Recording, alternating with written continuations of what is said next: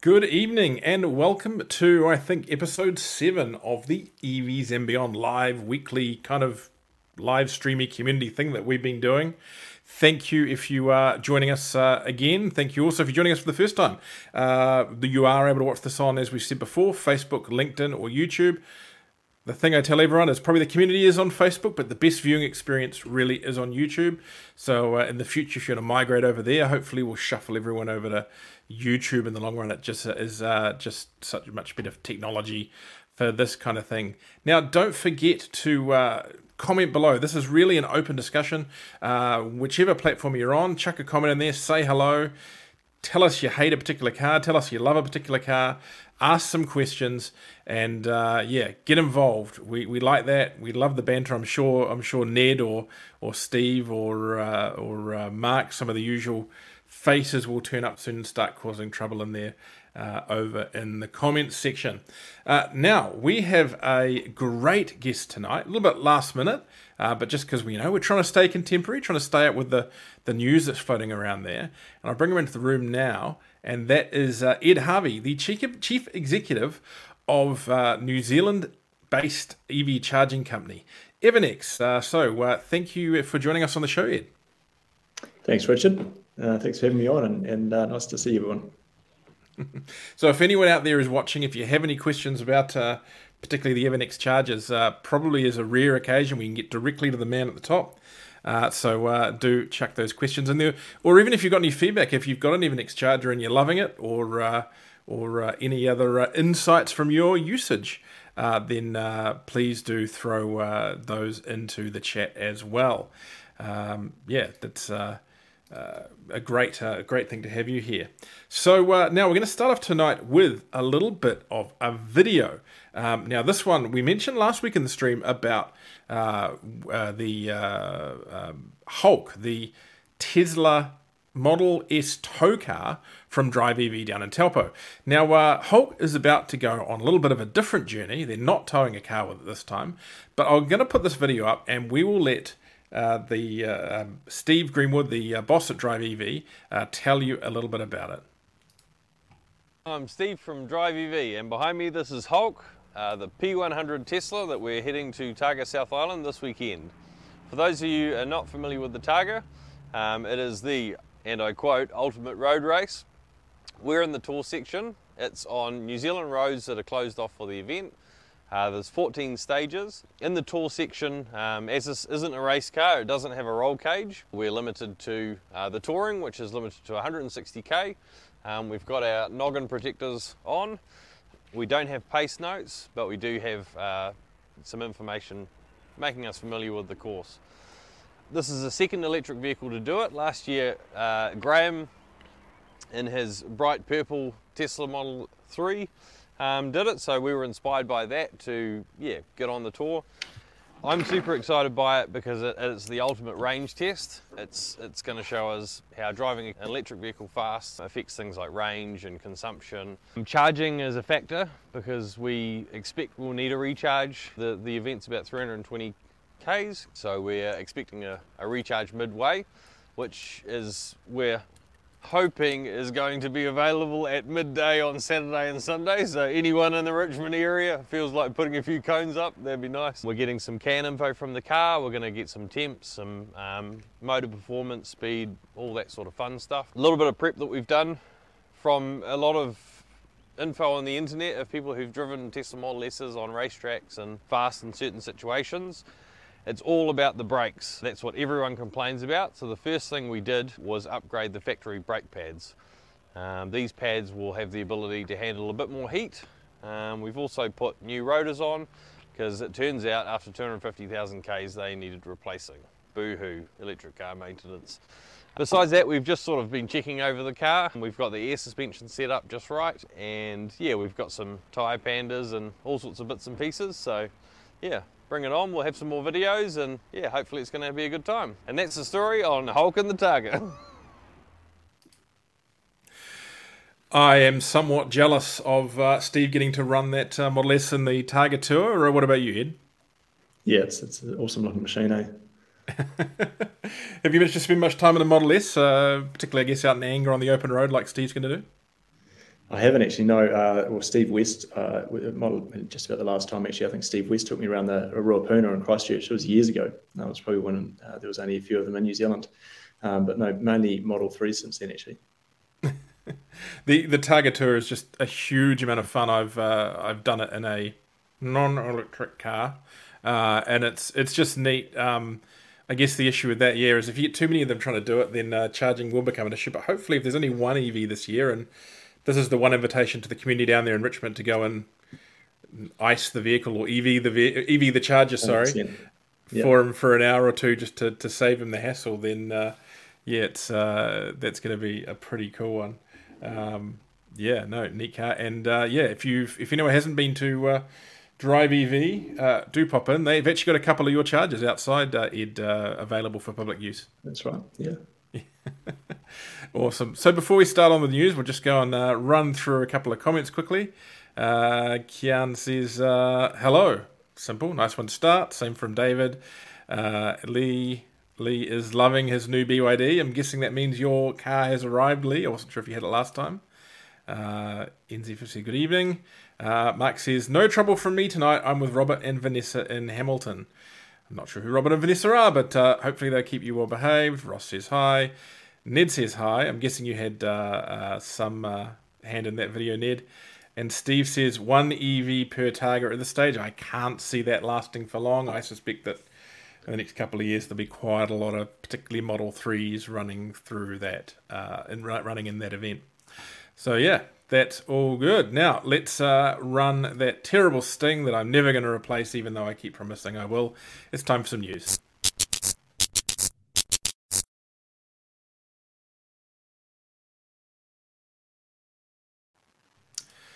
Right, so let's start the news off today with some price changes.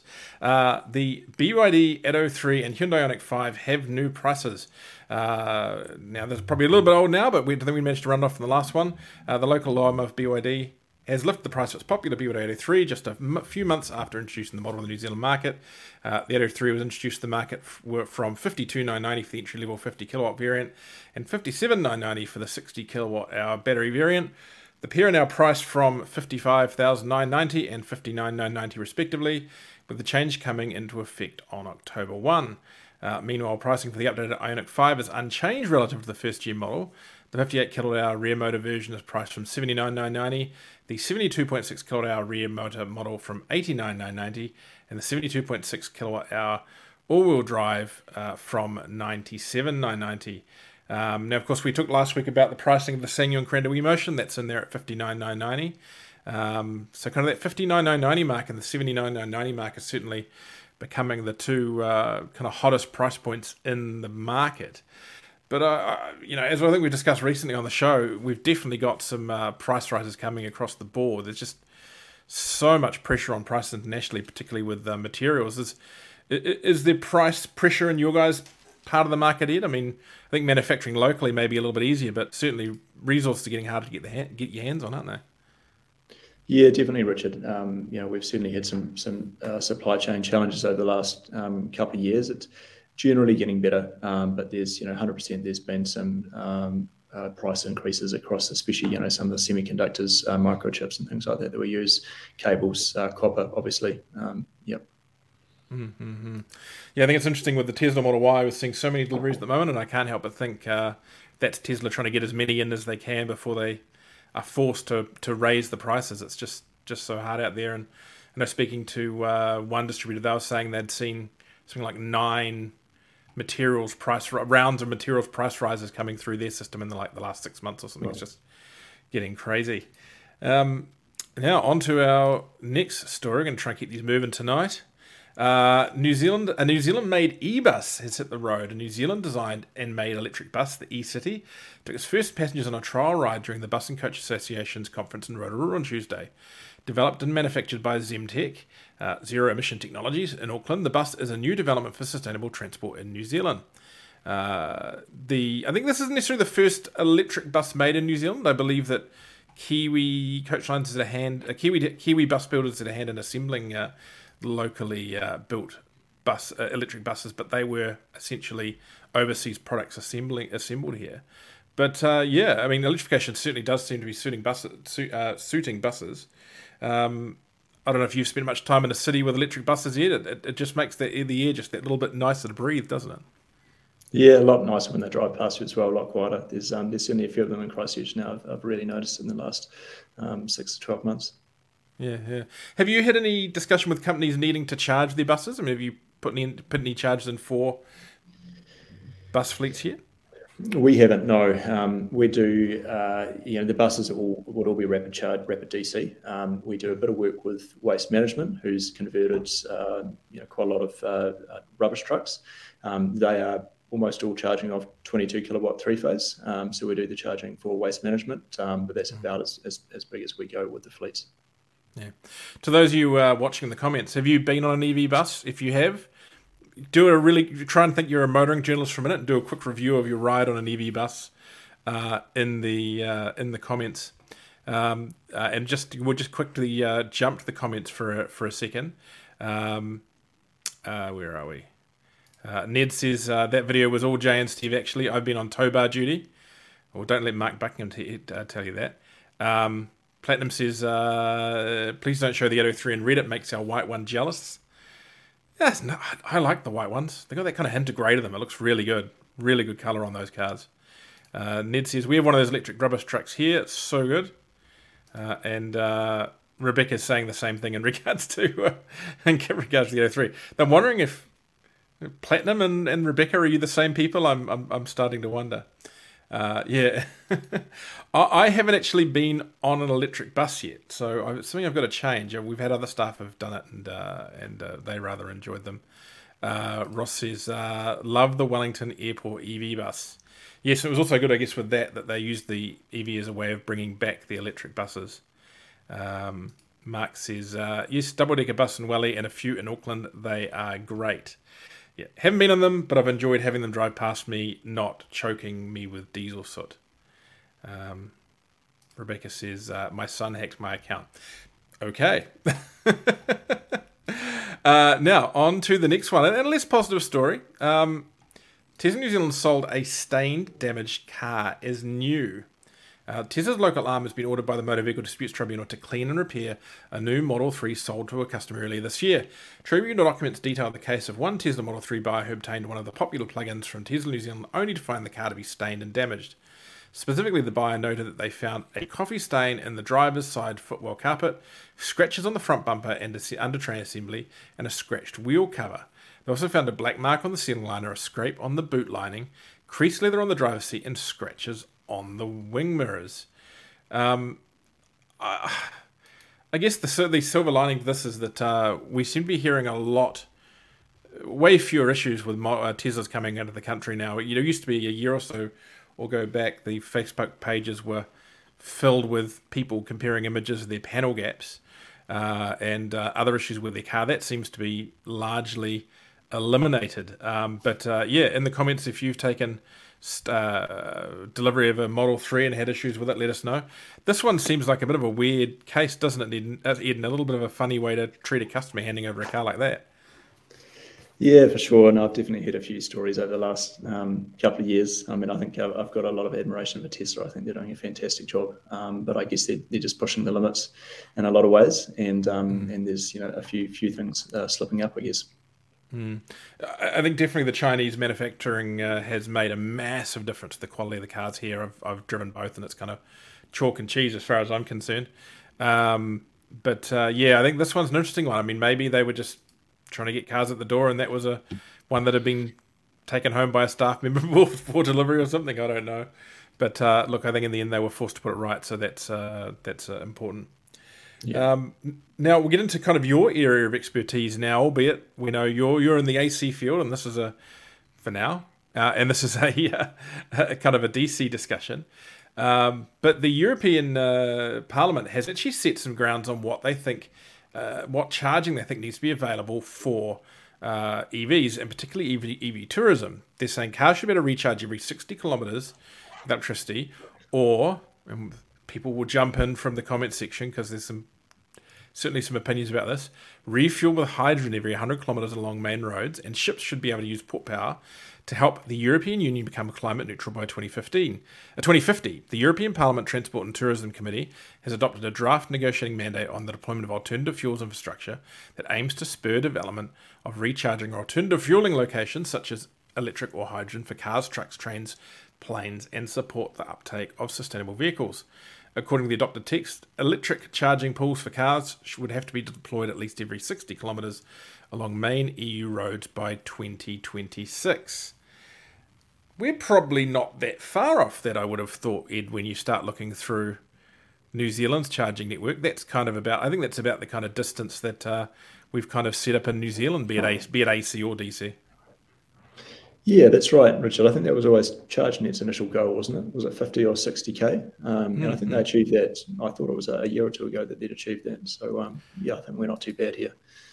I, th- I, think there are still a couple of holes down the you know western part of the South Island, but they seem to be filling in those gaps pretty quickly. But um, yeah, that's that, right. That, that kind of, I think is is a bit of an issue still. Yeah. Yeah, and and uh, the kind of back way between Wanaka and the west coast, that's a gap of about 280 kilometers, which. Uh, if if anyone's bored tonight, and I've, I've I've spruiked it before, jump on the EVs on YouTube channel. We actually drove that gap in a uh, Renault Zoe, um, which is an interesting interesting trip. Um, could do with a little more AC and DC through that uh, that network. Though the issue down there is that they, uh, of course, don't actually have the power supply for it. And I believe to fill that gap, they're going to use battery storage to kind of trickle the batteries up to a little closer to full, and then uh, uh, use it when the cars arrive, which will probably be interesting during peak season. Um, yeah, I don't know if you got have you got a thought, an opinion on hydrogen? Do you think it's it's good they're including hydrogen, or? I think it's. Um, I think hydrogen has will probably have limited use in, in light vehicles. Um, I, I, do see you know some potential for, for heavy vehicles, um, potentially even you know planes, trucks, that sort of thing. But mm. I can't see I can't see a lot of uh, you know opportunity or sense in it personally at the moment for for small uh, passenger vehicles. Yeah. Yeah, I think interesting interesting that they've included ports that ports need ship charges, which is mm. pretty darn cool because I'm sure when you're importing your raw materials for your charges, you'd be a heck of a lot happier if they were coming in on a nice electrically That's powered right. climate neutral ship. That's right. Yeah, well, as long as we're not flying them here, that's that's the main thing. Um, but yeah, hundred percent. Yeah, it's, um, I did see an article uh, just a couple of days ago about a container ship. They reckon they'd um, drop fuel consumption by I think it was about ten percent by having um, these huge sails on it. Um, yeah. So I think there's there's going to be some really cool things uh, happening in that space in the coming years. Yeah, awesome, awesome. Now that's that's uh, that just the con- idea of the behind those things are pretty cool. And I know um, I do a little bit with Roro vehicles, and they've done a little work over the years around things like aerodynamics. You think a, a, ship that chugs along pretty slowly doesn't necessarily need to be aerodynamic, but they've done a lot of work around that to actually really help with that uh, that kind of diesel consumption. And yeah, we have to be honest. When we get our electric cars here, they usually were bought here using heavy or fuel oils. Um, so everything can be done perfect, to reduce. Yeah. yeah. everything can be done to re- reduce the impact is uh, is great. Uh, now, before we go into our uh, our last story for the day, let's just uh, fire through a few more co- uh, comments. Uh, Ned says the Wellington to Auckland double deckers charge across the road at 300 kilowatt DC. There were two this afternoon, both needing to charge. So I think those are buses they're moving between Auckland and Wellington for when they arrive and being used. And um, yeah, no, that's cool when they we, we hear from them doing those. We covered a, a, a story about one of those trips a couple of uh, issues back in EVs and Beyond. Just go onto the uh, back issues tab and you'll find that there. Uh, Ned says super keen on electric house bus one day. That'd be pretty cool. I wonder if you could take an electric house bus and have a have an AC charger attached to it to charge your electric vehicle that you tow behind. Just you know, saying. Or could you have the electric car going behind generate its own electricity by leaving it in regen? Don't go there. uh, CJ says, didn't the old Auckland buses used to be electric without the battery? I mean, the trolley buses. Well, I think they've only just canned those in Wellington, much to I think everyone's disgust. Uh, and then, uh, of course, they had that project to convert them to bat- uh, to a, a, a, range extender kind of battery hybrid, and that failed a miserable death. Uh, and Lee says, Yeah, I saw all the charges at Waste Management when I visited yesterday. Wish I took my T2 cable to juice my PHEV transit workhorse. Gotta love a, unmanned nice. AC charger. so at Waste Management, would they be your units? Is that what you were referring to before? They should be, yeah. Yeah, I think there nice. might be a few um, earlier on of another brand, but most of them are ours, yeah. Yeah, awesome, awesome. Right, let's get on to our last story to the day uh, of the day, and it does uh, apply to you, of course. Uh, LDV and Evernex have partnered to help businesses switch to EVs. LDV New Zealand is now working with smart charger manufacturer Evernex to help Kiwi businesses charge their electric utes and vans using smart technology to spread the load and increase efficiency. The two say they are partnering to reduce pressure on the electricity grid and possibly impact the environment as Kiwi businesses swap petrol and diesel utes and vans for EVs. Now I'm I'm, I'm going to uh, I'm going to uh, pull back the, uh, the the veil of media magic here and point out to everyone that yes, that photo is fake um, because that car has a GB2 connector, a GBT connector, and uh, that's a tethered cable. So I'm guessing that that is not a GBT plug. Come clean here, Ed. Come clean. You're very, you're very astute, Richard. Actually, well, the photos the photo's real. It just wasn't quite plugged in yet. There, so. uh, I, I, I have driven that Ute. I have plugged it into an Evernex charger uh, at the yeah, nice. uh, at Drive EV in uh, Taupo. I drove that Ute from uh, Auckland to Wellington, which was a bit of fun. Sitting on sitting on the have, Yeah, uh, look, it's it's very much a I call it a first generation product when it comes to electric utes. But I think for a lot of fleets, it's going to do the job. I personally think for a lot of them, they'd be way better with the E Deliver 9, which I think is a brilliant vehicle. Um, but I think for those that really do need a ute, that that ute is going to be going to be cool. Now, before we get too much into this, do you just want to kind of run through for people the kind of quick history of Evernex and, and yourself? Just I mean, what is Evernex? Yeah, sure. So um, I started Evernex about uh, eight, eight, years ago now, I think, hard to believe. Um, we're based in Christchurch. We're a, a des, um, designer and manufacturer of AC smart electric vehicle charging stations. Um, and essentially the problem that we're trying to solve is, is what we think is going to be a billion dollar problem of how to how the electricity network will cope with the growing numbers of, of EVs on our roads. Um, so you know it's, it's, early days. I think a lot of the um, EV drivers on the road are uh, relatively early adopters, and most of them understand how the electricity network works. A lot of them are quite environmentally minded and try to um, shift their charging to off-peak times, set timers, and things like that.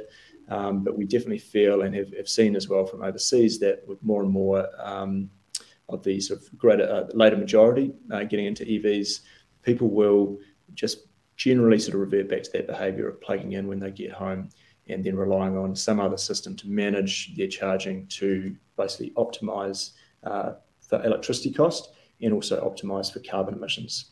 Um, so those are two of the biggest factors for us. Um, and you know, we, we think in the future it won't quite be so simple as electricity prices getting cheaper at say 9 p.m. or 10 p.m. So that's what you set your timer for. There's going to be a lot more renewable energy uh, on the grid. We're seeing in 20, uh, 2027, 2028, there's going to be a massive influx of uh, solar installed in New Zealand as well. So that's actually going to shift the dynamic uh, and shift some of the incentives for when people should charge, both from a financial and uh, environmental perspective. So um, Evernex is essentially um, working very hard to build a really great product that our, our, customers love, really good solar integration. So if you've got solar at home, the charger links in really well with that. Um, but also act as a link between our customers and the electricity industry so that uh, we can optimize for those two factors. Um, and in the future, actually work towards providing some sort of uh, bonus or incentive for our customers to sort of participate in those systems as well. Um, we'd love to see a future where if on a really cold winter's night or cold winter's morning, uh, like we had a week or so ago, or if there's a generator drops out, that if a customer agrees for their charging to be slowed down or turned off for a period of time, then they're, they're actually going to get rewarded um, from the electricity industry for, for doing that. Um, so, you know, we don't think it makes sense to uh, significantly build out infrastructure to cope with all the EVs being able to charge at once. Uh, we think we can be a lot smarter than that, and uh, so yeah, that's what Evernex is all about. Mm-hmm. But that needs to be needs to be done in a way that's I hesitate to use the word, but but idiot proof for the customer, isn't it? People should be able to mm. plug the car in, and the software or the or discussions between the the, the providers right. does the rest. We it, it's, it's you shouldn't have to be plugging your, your car in at particular times to uh, meet everyone else's needs, essentially. That's right. Yeah. So our, you know, our, um, our vision is that people just plug in when it's most convenient, probably when they get home from work, um, and we're doing all the work in the background to make sure that a that customers' uh, charge is going to be as cheap as possible, and that the carbon emissions of that charge are, are going to be as cheap as possible. And those will usually um, usually be the, the, the same or, or uh, result in the same sort of charging hours, but not always. Mm-hmm. Just let's just go back to the start. How did Evernex actually start? I mean, what's the what was the nucleus of how you guys got going? Uh, look, I um, I studied electronics engineering at Canterbury and uh, Canterbury University, and um, for some reason, ever since I was like nine or ten, I wanted to build an electric car. And um, when I was uh, in my last year at university, I finally got to do that. I converted my car, which was a, a Honda Accord, into an electric car. Um, it was uh, about 150 kilowatt DC motor and I think about a, a 20 kilowatt hour lithium iron phosphate pack. So that was about 10 or 11 years ago now, I think. Um, and I just really always wanted to get back into the industry. I'm hugely passionate about renewables, electric vehicles. I think they're a you know a, huge uh, they go a huge way to to helping solve some of our, our transport uh, issues. And uh, so yeah, I worked for a couple of years as a hardware engineer after I graduated, uh, and then started Evernex after that. And it, uh, it, really did start kind of in the in the garage, and um, it was just me for a year and a half or so, and then ended up um, getting some investment and getting into a business accelerator and getting some uh, some sort of uh, co-founders on board, and, and the team's grown since then. Fantastic. And you you build the chargers in New Zealand, is that right? That's right. Yeah. Uh, and what's the advantage of that? I mean, like, and a devil's advocate, surely you could build them for a fraction of the price up in China or something like that. I mean, what's is the Look, um, it's not it's not as simple as, as, as a lot of people think. I think you know manufacturing. Uh, one of the great things about uh, how we operate, and you know, I'm sure um, Elon Musk would probably say this as well about certainly the early days of Tesla, SpaceX, and that sort of thing, is that we have our engineers very very close to where the product is being built, so in the same building. Um, so the, the um, people that are designing the products, um, are, you know, mere meters away from the production line. That means that we can have very good uh, control over our um, you know, production improvements, designed for manufacture and things like that. So if something's a little bit difficult to manufacture, or if we're not getting that yield that we that we hoped, really fast feedback back to the engineers, and I think that makes a huge difference. Uh, there have been quite a lot, a number of uh, New Zealand businesses, uh, manufacturing companies that have tried manufacturing offshore and then actually bought it back and it's something that I'm really passionate about. I think um, New Zealand, um, we need to be thinking more uh, outside of just you know the primary industries and, and tourism, and we need to be diversifying um, how we um, you know how we make money. So uh, I think uh, manufacturing where it makes sense, as long as we're not shipping components here and then shipping the charges back to Europe, which wouldn't make much sense. Um, where it makes sense, there is uh, I think real opportunities for manufacturing in New Zealand, and it's something I find really exciting. Mm. So, how big is your team down in Christchurch? We've got about 25 now. Oh. How many of those are kind of engineering? How many are building them? Is it what's the split? Um, well, we've got two people full time uh, manufacturing, and we've got about six people in our sales team, I think, and uh, probably uh, nine or ten or so in engineering. Yeah, mm. and then sort of you know, operations, finance, things like that. Now, I may have this wrong, but from what I've seen, most of your your charges are sold on kind of a, a an installed package basis. I mean, that must simplify what can be quite a complex situation in regards to charges and that it's kind of it's very much not a one size fits all when it comes to installation. I mean, how do you how do you account for that? Some people want their charges right next to their their uh, their power board like miners, and some people leave them a million miles away, and some people have a certain amount of power available. Yeah, that's right, Richard. So we, are priced at about twenty three hundred, um, including GST for a standard install, um, and you know, a number of installs are not standard. You know that what we um, classify as a standard install is typically a couple of meters away from the distribution board. Um, so you know, really a, a, direct feed. But you know, often for people that's not the case. That might be around the other side of the house. In extreme cases, it might require uh, trenching, things like that. So yeah, the price definitely can um, can increase from that, and uh, and uh, yeah, that that, that um, can be a barrier for some people uh, looking to install a charger at home. Mm-hmm. Um, uh, random question, I guess, just more down to installers. What do you find people prefer more, having a tethered cable or a or a uh, or a plug? I mean, what are the what, have you any thoughts around what's the advantage or disadvantage of either? It's a great question, actually, and probably a little bit contentious. We probably do a split of about 70%. Um, 60, 70% would be uh, tethered, and, and the rest would be socketed for residential installs. Um, personally, I much prefer tethered. Um, there's less things to go wrong. We do get quite a lot of uh, support calls from people that have socket chargers where they haven't quite plugged the plug hard enough into the charger. Maybe it's been sitting there for a couple of months if they just leave it there and then it sort of slowly kind of gets knocked a few times and sort of wobbles out and they forget about it and they can't figure out why the car's not charging. Um, and uh, you know, generally it's just it, it's it's simpler, um, and we think it's you know quite often if you've got a, a, a, separate cable, then it makes sense probably just to leave that in the boot so you're not having to constantly un- unplug it um, from the charger every every morning and then put it in your boot if, if that makes sense. Mm-hmm. That's uh, yeah, and uh, you do everything up to like twenty-two kilowatt. I mean, I'm guessing most people really only probably need like single phase, thirty-two amp, seven kilowatts. Is that the majority? Yeah, it's rare that we would do 22 kilowatt in, a residential location. 7 kilowatt, as you say, it's 40, 50 kilometers range per hour. It's generally easy enough for uh, most people's commute. Mm-hmm. Okay, cool. Uh, the um, we'll, we'll, answer a couple of questions from the uh, the the boards now, just to get those out of the way, so they get too far down. Um, now, Steve Greenwood says, uh, "Hi Ed." Uh, and Steve actually has, well, he's from Drive EV. They have the Evnex chargers there. Does Evnex have any focus on V to G? Hi, Steve. Um, look, it's something that we are looking into um, quite carefully. It's um, it's a quite a challenging space for uh, a lot of businesses to get into, and I'll explain why there, well, f- first of all, DC charging is quite a lot more complex than AC charging, as I'm sure you'll be aware, Steve. Uh, the second reason, in, terms of why V2G is a bit of an unknown at the moment, is there is uh, quite a lot of uncertainty in industry whether whether or not the bidirectional capability will end up being in the vehicle or in the wall-mounted charger in the future. So we've got some products like the Wallbox Quasar and things like that that are you know true V2G wall charger units.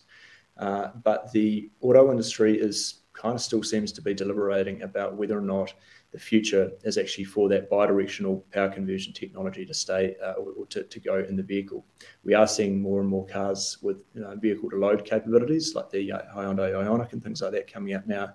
So there's sort of a question of, well, maybe it just makes sense to have that in the vehicle and leave the charger as an AC unit and the vehicle's basically outputting AC back into into the into the grid, which would obviously need to be compliant with local regulations, things like AS you know four triple seven, which is the solar inverter um, regulation. So we'll be doing a similar thing to a solar inverter, really outputting you know mains back onto the grid. Um, so maybe the vehicles will actually become compliant with that and and you know all that, that, that technology stays in the vehicle. So we are watching it very closely. Uh, we're interested to see where the industry goes, but a little bit hesitant to kind of you know jump into into developing a product in that space until it's a little bit clearer what's going to happen because uh, you know it's, it's, millions of dollars in R and D cost to to bring a product like that to market, and realistically probably two to three years. Um, mm-hmm. So yeah, that, that's where we're at at the moment. Mm. And I believe most of the technology that's out there at the moment, and particularly like the, as we mentioned, the Wallbox Quasar, that's uh, based on uh, CHAdeMO standards as opposed to that's right. CCS. Yeah, I, I know from my time uh, traveling up in Japan, uh, vehicle to to to grid uh, is or more probably more V to V to H vehicle to home is is actually not uncommon there. Most uh, most Nissan and Mitsubishi dealerships have it on site, uh, particularly in the in the more uh, earthquake or emergency prone areas. Um, Mitsubishi actually has uh, things called Mitsubishi Energy Stations where they set them up with um, with vehicle to or V2H, but vehicle to dealership essentially. And the idea being is that those buildings, in the in the case of um, emergencies, uh, are considered emergency centre bases where they can run stuff out of, and those uh, centres will basically plug in all the cars they've been charging on solar there and run the building and make everyone a cup of tea and look after them until things settle Listen. down. It's a, a, really interesting one. Um, now, uh, Rebecca says, uh, Ed, it's great to hear how innovative your business is and how you are creating solutions for the future growth and changes. I'm interested in, in what your biggest challenges are currently. Pretty That's broad, a great question. And, and, swing thanks. Thanks, Rebecca. Yeah. Um, we're launching into Australia just at the moment. Um, so I've just, recently got back from Australia and we're, we're now live in, in Melbourne, Brisbane, Sydney, Adelaide. Uh, so that's been quite a, an extra strain on the business to you know support that and bring on installation partners and, and, and that sort of thing in Australia. But really exciting, um, especially to be now be exporting New Zealand made product into Australia as well, which we're really really proud of.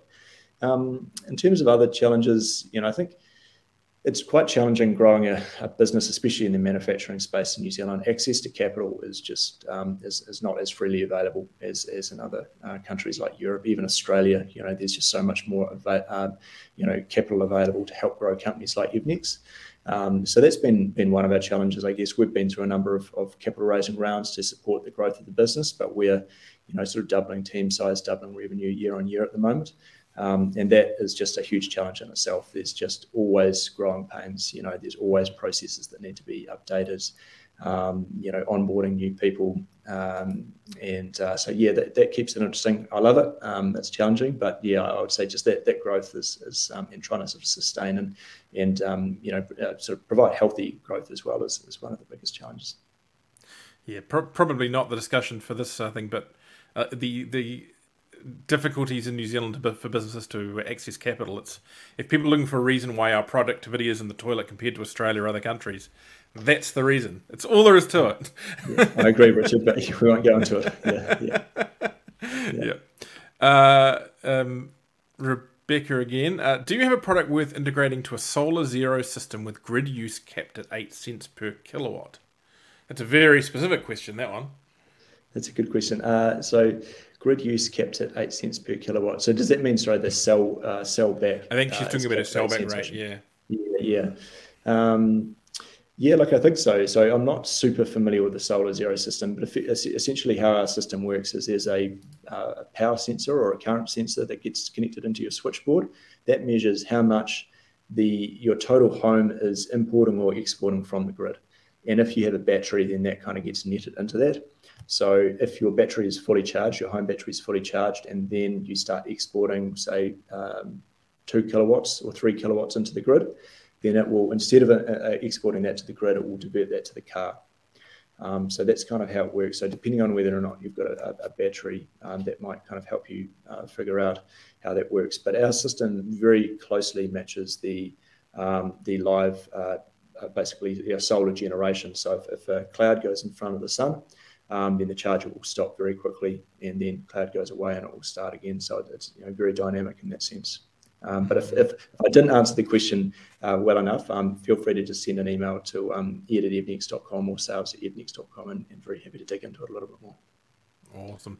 The uh, the whole uh, idea of you know dynamic charging and so forth is is interesting for so many reasons. But I just we've had a, a charger installed in our garage recently, and we've got on the switchboard what are the little dynamic load meters that can turn the charger up and down based on that.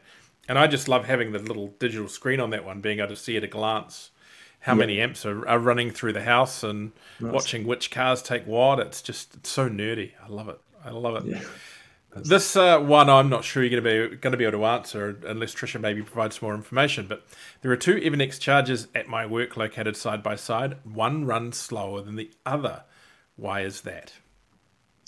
Oh, I might need uh, more information on the site. Again, that might be a, might be an email question, but you know sometimes we do set charges up on load balancing, um, and which will mean that if there's a building constraint or if one of the charges is operating at full speed, it might dial the other one down a little bit. So there could be some sort of site-specific constraint happening.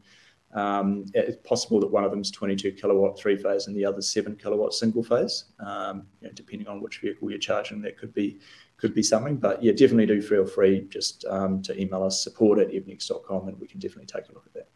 Yeah. Am I wrong? And uh, I think I've I've understood this before. Sometimes if you're not set up right, plugging a single phase charging car into a three phase charger can result in getting a lower than yep. seven kilowatt result out of it. Is that correct? Yeah, that's right. If a charger is set up to be, you know, 16 amps per phase, it's a little bit uh, counterintuitive for a lot of people. But if it's 16 amps per phase, multiply that three, then that's 11 kilowatt. Um, but then, yeah, if you plug a 7.4 kilowatt single phase vehicle into it, um, then it will it will only be able to pull 16 amps from that from that one phase that the vehicle can access. Hence, it charges at, at 3.7. I'm going to take a wild guess that that's the issue there, Trisha. I suspect that one of those charges is three phase and one of them single phase. Maybe. Could be, yeah, yeah. yeah. Uh, Trisha sent your email, so we'll, we can sort that oh, one good, out. Yeah, good, good. Uh, Ned says, uh, what is the fee to change from type 1 to type 2 or the other way around if you change cars? I'm guessing that's referring to a tethered cable. So if you buy a tethered unit, can you change the cable later? And if so, what's the cost? Definitely can. I don't have the uh, the exact cost in my head at the moment, but it's basically going to be the, the cost of the cable um, and the, uh, the, the getting a, um, an installer electrician around to, to do the swap. It's not uh, time consuming. It's five minutes. Um, it'd be in the it'd be less than two hundred dollars. Right. Uh, travel's not too much. Yeah. Yeah. Trish says they're meant to be the same. Okay. Well, okay. if you email, I'm sure we'll get an answer on that one. Uh, CJ says, looking at getting a quote from you, looks quite reasonably priced for what you get. Um, there you go. Look at this. This, this, this show tonight selling charges for you. Yeah. Uh, um, so Rebecca says, sorry, no, we sell back at market rate. We purchase at eight cents. That's some cheap power if you're purchasing at eight cents. Or maybe they're on one of those plans where they're leasing the solar and they buy the power. That's right. I think Solar Zero, sorry, yes. So, Zeros, yes. So there'll be the panels, you would have got the panels on your roof and you've got a set rate. I think that you buy um, electricity for, what is it, 10 or 20 years or something like that. Yeah. Mm, yeah. Mm-hmm. Um, next is I blew the pole fuse the other day due to the limit at my house being 60 amps. Do the Evnex charges limit the charge so that it would be impossible to blow the fuse. Now, I think they've set the balancing system on my charger here at, I think, about 58 or something like that. Supposedly, you shouldn't, like, most houses have like a 63 amp fuse, but they can only actually run at like 60 amps continuous for an hour or something like that. So you've got to set it below that. Am I getting That's that right? right? Or, uh, yeah. That's right. Yeah, yeah. No, so all of our chargers, uh, as standard, we install a uh, current sensor in the switchboard, which monitors that pole fuse um, current. And uh, if it if it approaches that limit, and that's configurable, the electrician will set that when he installs it. Um, and we do this with all of our chargers now. We think it's something that, that, generally should be installed as standard if it's a 32 amp charger, because you're right that 63 amps is it's, it's not a lot of headroom above that. Uh, it will automatically ramp down, yeah, to protect the pole, pole fuse. That's right. Awesome. Uh, Rebecca's going to email, and so is Trisha. So, um, you guys are, you said you're expanding into Australia. Is that the only place you we will see Evnex charges around the world at this point, or are they further afield than that? Who, who, uh, who knows in the future? Uh, we do have some in the UK. Um, earlier on, we were uh, we had a slightly different model, and we're expanding into the UK a little bit, but it's it's mainly New Zealand and Australia, and that's that's the immediate focus.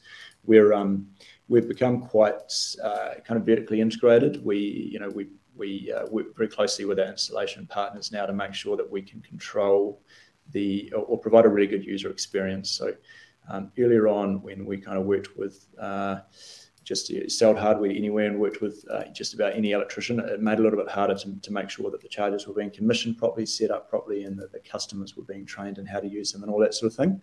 So we, uh, yeah, our new model, we're kind of working a little bit more closely and a bit more selective with our installation partners, which is meaning that um, it's a little bit harder to kind of just jump into any any country. It's not just like selling a box.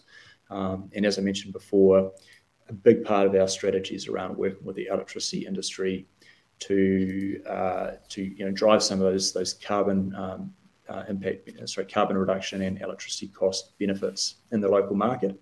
So that means we're looking to build really close relationships with the electricity retailers, the electricity distributors to understand what their challenges are. Um, and, and again, that means that it's it's a little bit more of a complex business than just going and, and saying selling selling hardware into a new market. Mm-hmm. Now uh, let's talk about this uh, deal you guys have announced yesterday. I think with relationship, you've uh, teamed up with LDV, who are really in New Zealand kind of leading the charge. Ah, cheesy. Uh, in getting EV commercials out there into businesses' uh, hands in New Zealand. What's what's behind this? I mean, why, why how important is it these companies are looking at partnering with the charging product when they bring these vehicles on board? I guess it makes a massive difference to the usability or the use case of these vehicles. Yeah, that's right, Richard. Most of the auto brands now, you know, are partnering with or you know, uh, finding a preferred charging partner, and I think it just makes it a lot easier for a customer who's kind of not particularly up to speed in the space to have some confidence that they're getting a solution that's going to be supported. It's obviously compatible with their vehicle, um, and and is reliable. So, um, you know, obviously. Uh, customers, LDV customers, don't don't have to use the Evnex product, but um, we're sort of there as as the preferred um, charging partner, um, and and uh, yeah, obviously, you know, really well tested with the, those vehicles and, and that sort of thing. Uh, so it's all about that, that buyer confidence.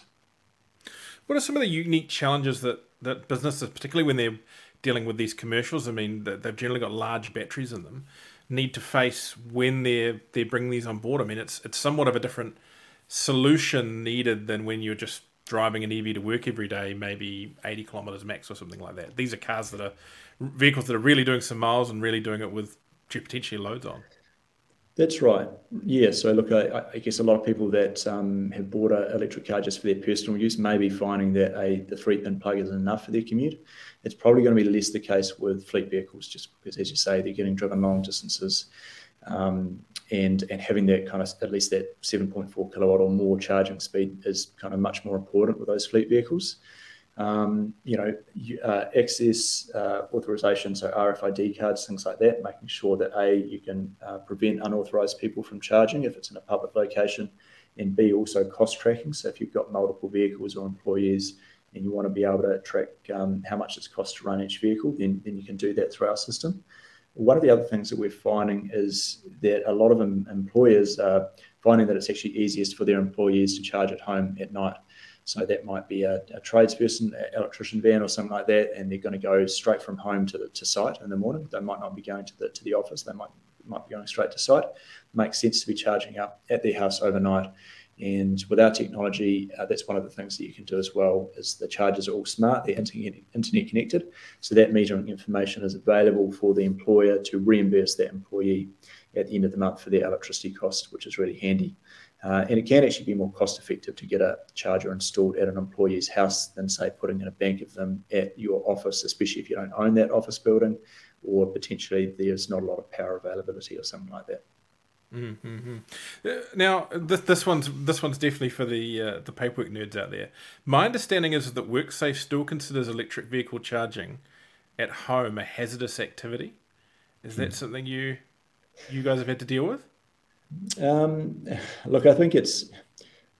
I, I, think you've got to be careful not to not to sort of overstate the risk. Uh, there are certainly some risks, um, but I think you know managed well. I think if you've got a dedicated charger, it certainly helps. And as an employer, you're going to have that, that added added level of confidence if you've gone if you've had an electrician go in and install a, a dedicated charger for your employee with the three pin plug, there's always the risk that, you know, maybe the home wiring is a little bit older, that somebody might not realize that they should use an extension cord, a cheaper extension cord or something like that, and leave it coiled up.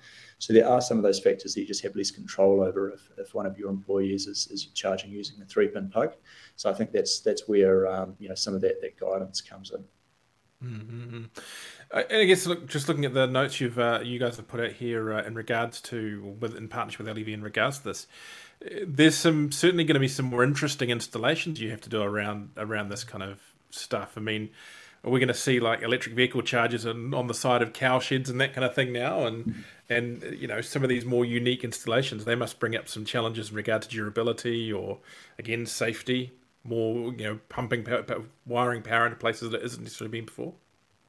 I think we will. Yeah, no, and uh, look, I, I grew up on a, a, sheep and beef farm up in the uh, Awatere Valley in Marlborough, and um, personally, just hugely um, keen to see more tradespeople and more farmers start getting into electric vehicles. It's a bit of a barrier. There's probably a little bit of a, a cultural barrier there as well, but I think once people realise um, that you know EVs have obviously got huge torque, once we get some more full drive models, people will love them. Farmers will love them as well because they're quiet. They can drive them, you know, behind stock quietly and things like that. Don't have the engine noise. Um, so yeah, I, I, think there will be plenty of those installations that you speak of, Richard, and I think it's going to going to pick up really quickly. Fantastic. Uh, just uh, going to people in the comments, if you've got any more questions, uh, please do uh, come up with them soon. Um, and because we're going to start winding up soon, but uh, we'd love to fill in a few more questions, for people, if we can. Uh, have you tried any of the LDV commercial product? Have you had a, had a chance since this is uh, come through to do that? I know you're at the opposite end of the country to where LDV is based, but uh... yeah, I've seen the Ute. I've sat in the Ute um, when it when it came to uh, the uh, our office for the photo shoot. Unfortunately, I haven't had a chance to drive it yet. Um, but it's yeah, it's, it's, pretty awesome seeing the, the first EV Ute in the country, and I think it's going to go really well. Mm. Are you driving an EV yourself? No, yeah, I have to be, wouldn't I? Uh, I've got a, a, a Nissan Nissan Leaf, third generation Nissan Leaf that I've had for a couple of years. You've not been uh, tempted to jump on the Tesla bandwagon? Oh, I'd, I'd love to. I think for me, it'd be a, a, um, a tough choice probably between a Polestar and a, and a, Tesla Model 3. I think if I was to, to buy something new at the moment, but oh, there's just some, there's so much, uh, so many options now. It's, um, it would be a pretty hard choice. Mm-hmm. Now, just kind of a last question for me on the commercial side. Um, if we're talking about, you know, we're talking about uh, managing load around the New Zealand's grid, the car, you know, issues around when's the most efficient time to charge from a carbon perspective and so forth. Yeah, as we've said, people at home probably have more of an ability to be flexible with how they're charging. What, you know, specifically will you guys be doing with some of these people that might have a fleet of 50 vans and have to have them charged every morning to uh, get the loads out there next day? I mean, how are you guys going to look at that? What's the process? Yeah, and look, the customer always has the um, ultimate control over what happens, Richard. Um, you know, make that really clear, and that's the same with home customers as well. We, as well, we would never kind of dictate when someone can charge. Um, it's more just you know saying to them, there's going to be these benefits if you if you wait for a while, but you you know you can always override that if you want. And same with businesses. I think what we're seeing is most of our commercial customers, the average start time is eight in the morning um, for when vehicles plug in, and you know they might want to charge quickly for an hour or two while they you know do some paperwork and then head out again. So there's definitely going to be some times when um, they need that. But I think that's where um, a little bit more sophistication in our electricity uh, system and electricity uh, retail plans and tariffs will come in, so that uh, businesses have a clear clear clear pricing incentives to shift their charging behaviours. And it may be that they're quite happy to pay that premium for electricity at those times. Um, but if they if they are able to shift that, or, or you know, to to provide EVNEX the um, the license to shift that, then and uh, they can do that and save a bit of money. Mm-hmm. Um, kind of a last question from me. We've uh, talked a lot about AC Night. That is your your base thing, but we have a, a network of charging around New Zealand with an awful lot of Australian representation in the form of Tritium. Are mm. you going to give the market a New Zealand developed or New Zealand built DC charging option at some point? Not not in the rapid in the in the rapid charge space. Um, you know, it's possible you may look at something in that sort of home fleet um, V to G, V to H uh, type space, which would probably be sort of like 7, 11 kilowatt maybe one day. But as I, as I said before, that's a, challenging space at the moment from from the perspective we don't quite know which way the industry is going to go. Um, but from a sort of a, a rapid charge um, space, no, it's, it's not an area that we'd get into because, you know, we think Tritium does it really well. And there's a lot of other manufacturers that do that really well at, as well at the moment. And I, I think we probably uh, wouldn't add a lot of value since since we're so focused on that, that home and fleet space and, and smart charging.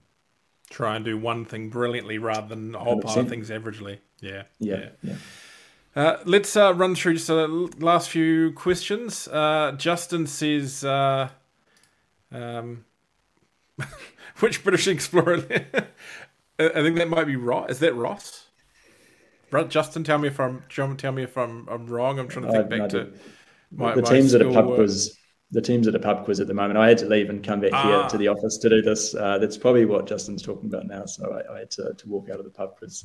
Um, if, if if we're not too late, Justin, I think it's I think it's James Ross. Maybe wrong. Maybe wrong. I'm, I'm glad uh, you yeah, could pick that yeah. one up, Richard. I'm hopeless at them. uh, NZ5050 says good risk assessment and training will fix that. Um, I believe NZ5050 was asking whether he could take a tour of your facility uh, earlier on in the comments, but uh, I'm okay. sure you could email and ask him, see how yep. you go on that one. Very happy to just, just drop in and have a chat with us. Yeah. Um, Lee says having 240 in the truck beds is a game changer for tradies, I reckon. I agree. 100%. Yep, they can they can take their air fryer to work to ch- to uh, cook their pie. Um, uh, Bruce says, uh, I've been told charging at home can void insurance should there be an issue like a fire. Have you heard this?